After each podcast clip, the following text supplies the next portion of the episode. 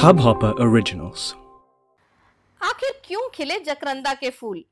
जानिए हमारी एकदम नई नवेली कहानी में। यह है कहानी स्टूडियो और मैं हूँ कहानीबाज अनुपमा। प्रगति की शादी बीए के बाद ही हो गई थी। वो आगे पढ़ना चाहती थी, कुछ बनना चाहती थी, पर उसके परिवार में ऐसा चलन नहीं था। लड़कियों का ज़्यादा पढ़ना और काम करना अच्छा नहीं समझा जाता था। सो बीस की होते ही उसके हाथ पीले कर दिए गए। सिर्फ़ एक ही बार मिली थी वो मोहित से, शादी के पहले।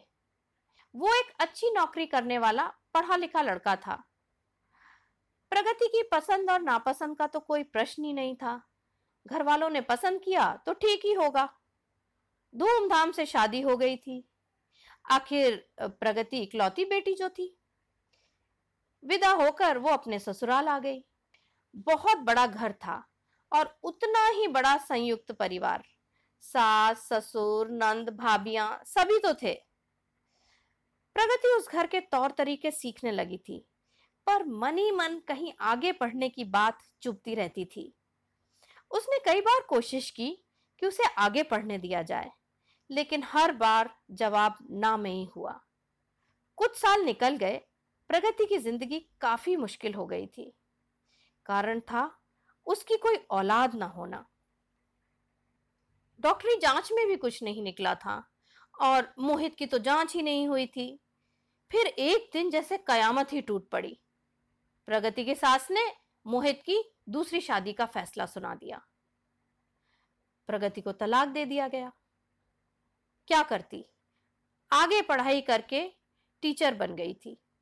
अपनी मेहनत और लगन से आज एक बड़े नामी स्कूल की प्रिंसिपल थी।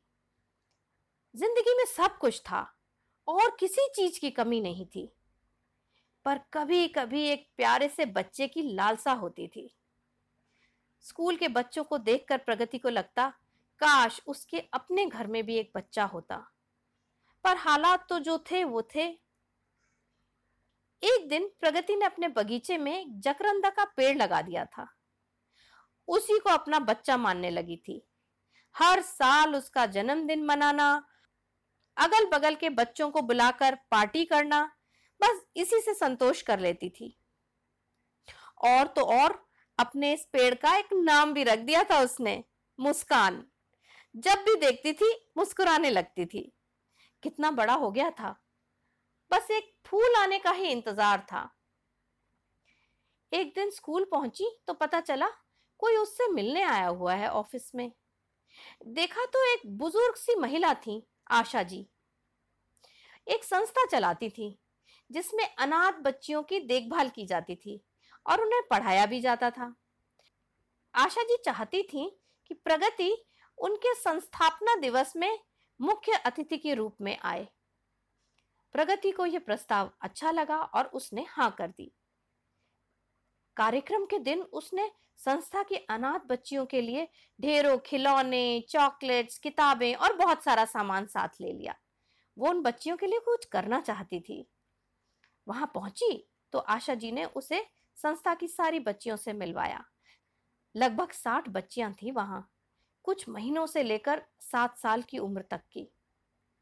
कार्यक्रम के बाद उसने आशा जी से पूछा कि इन बच्चियों का आगे क्या होता है? आशा जी ने कहा, कुछ तो गोद ले ली जाती हैं और कुछ को आगे पढ़ाने की कोशिश की जाती है। वहाँ वो बच्चियाँ भी थीं जिन्हें सिर्फ़ इसलिए छोड़ दिया गया था क्योंकि वो लड़की थी। प्रगति का दिल भर आया। उसने कहा कि वो सब बच्चियों के साथ कुछ समय बिताना चाहती है। प्रगति ने सबको खिलौने, चॉकलेट्स, किताबें दी और पढ़ने वाली बच्चियों की किताब कॉपियाँ देखने लगी। एक पाँच साल की बच्ची पंखुड़ी की ड्राइंग कॉपी देखकर वो चौंक गई। अपनी हर ड्राइंग पर उस बच्ची ने लिखा था I love mom I love mom Pragati ने आशा जी से पूछा, ऐसा क्यों? वो बोली, इस बच्ची को कोई संस्था के गेट पर तब छोड़ गया था जब वो सिर्फ़ डेढ़ साल की थी। बस जब से लिखना सीखा है, यही लिखती रहती है। प्रगति ने पंखुड़ी के भोले चेहरे को देखा। उस पर एक बड़ा सा सफ़ेद जन्म चिन्ह था। शायद इसीलिए कोई उसे गोद भी नहीं लेता था। प्रगति का दिल कसक गया। वापस जाने का समय हो गया था। उसने सभी बच्चियों को प्यार किया और दरवाजे की ओर चल पड़ी। अचानक एक नन्ही सी आवाज़ उसके कानों में पड़ी। मॉम, मत जाओ।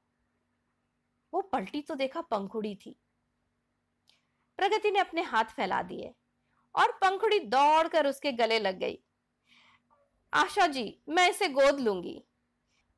आशा जी बोली हाँ क्यों नहीं? कागज़ी कार्रवाई करके दो चार रोज में आप बच्ची को घर ले जा सकती हैं।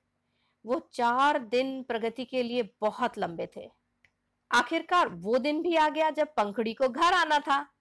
इन चार दिनों में प्रगति ने पंखुड़ी का कमरा पूरा सजा दिया था। बिल्कुल परियों जैसा। नए कपड़े, नया फर्नीचर, नए खिलौने, बस पंखुड़ी का इंतज़ार था। संस्था पहुँचते ही उसने पंखुड़ी को गोद में उठा लिया, हमेशा के लिए। घर पहुंचकर सबसे पहले वो ले गई पंखुड़ी को, जकरंदा के पेड़ मुस्कान के पास। बोली, देखो, तुम्हारी बहन आ गई है। अरे, ये क्या? आज तो जकरंदा के जामनी गुलाबी फूल भी खिल उठे थे। अब ज़िंदगी संपूर्ण हो गई थी। तो कैसी लगी हमारी ये कहानी जकरंदा के फूल? हमें अपना फीडबैक ज़रूर दीजिएगा और अगले हफ़्ते हम फिर मिलेंगे इसी प्रोग्राम के साथ जिसका नाम है कहानी स्टूडियो इस हब हॉपर ओरिजिनल को सुनने के लिए आपका शुक्रिया। अगर आप भी अपना पॉडकास्ट लॉन्च करना चाहते हैं तो हब हॉपर स्टूडियो वेबसाइट पे रजिस्टर करें और एक मिनट के अंदर अंदर अपना खुद का पॉडकास्ट लॉन्च करें। यही नहीं स्टूडियो देता है आपको पूरी आज़ादी कहीं भी, कभी भी अपना पॉडकास्ट लॉन्च करने की सिर्फ़ तीन आसान स्टेप्स में। तो साथ में अपना पॉडकास्ट शुरू करने के लिए तैयार just hop on Hub Hopper simply content